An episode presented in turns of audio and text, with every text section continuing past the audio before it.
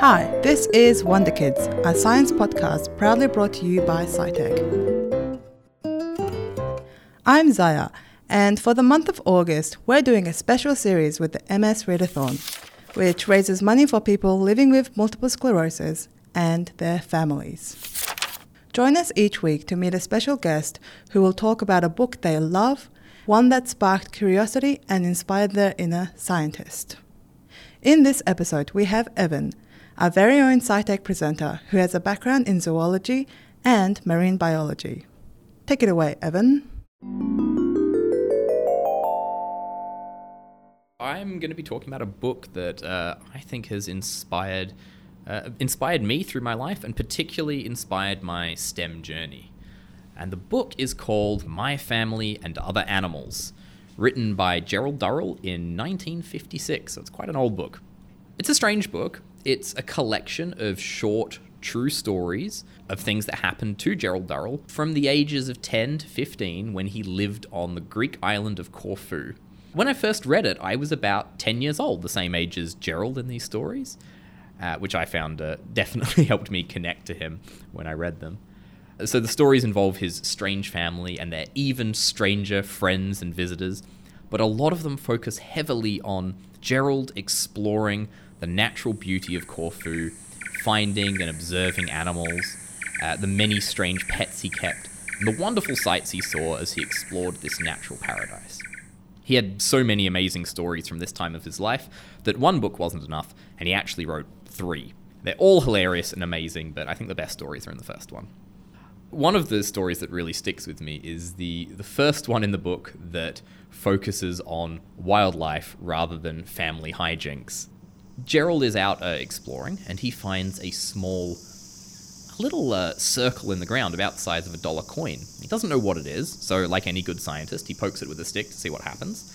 Um, and he finds that it's a little burrow with a door attached to it by silk. And he sits there and is wondering what on earth could have made this burrow.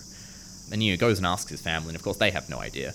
Um, but he's directed to uh, a family, well, a friend of a friend called Theodore Stephanides, who is a zoologist who is studying the animals on the island.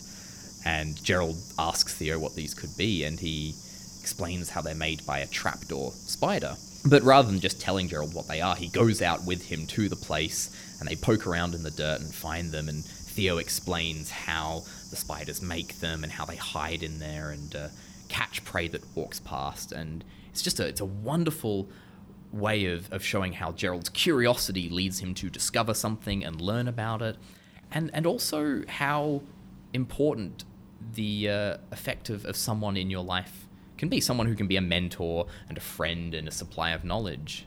And to be honest, that story really inspired me not only to go out and try and find things in my park and backyard and, you know, later on in life in other parts of the world, but also inspired me to become the person who can share my knowledge with the world um, and help other people learn about the world around us as Gerald did. So, how did this book influence your life?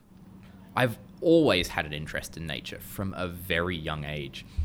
But I certainly feel as though reading this book made me more active in my pursuit of knowledge. I would go out and find tadpoles and you know, keep them in a tank, and they hatch into frogs and hop all around the house, and we'd have to spend days catching them. Uh, go and catch crayfish to keep in a tank.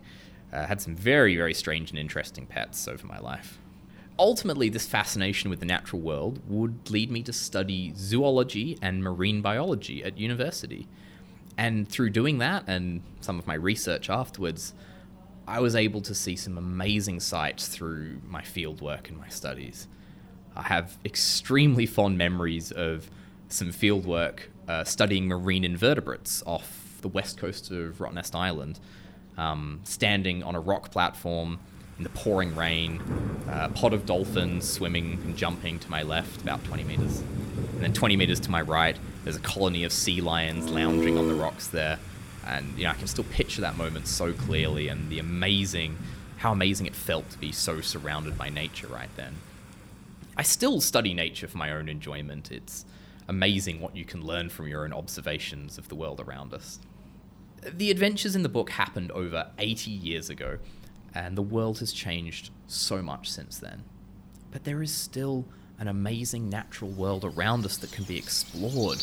Hiking, birdwatching, beachcombing, turning over rocks and logs in your backyard and seeing what crawls out from underneath. The sense of curiosity that Gerald has and the passion with which he explores nature is exactly what science is all about. And the world needs people who are passionate about the natural world now more than ever.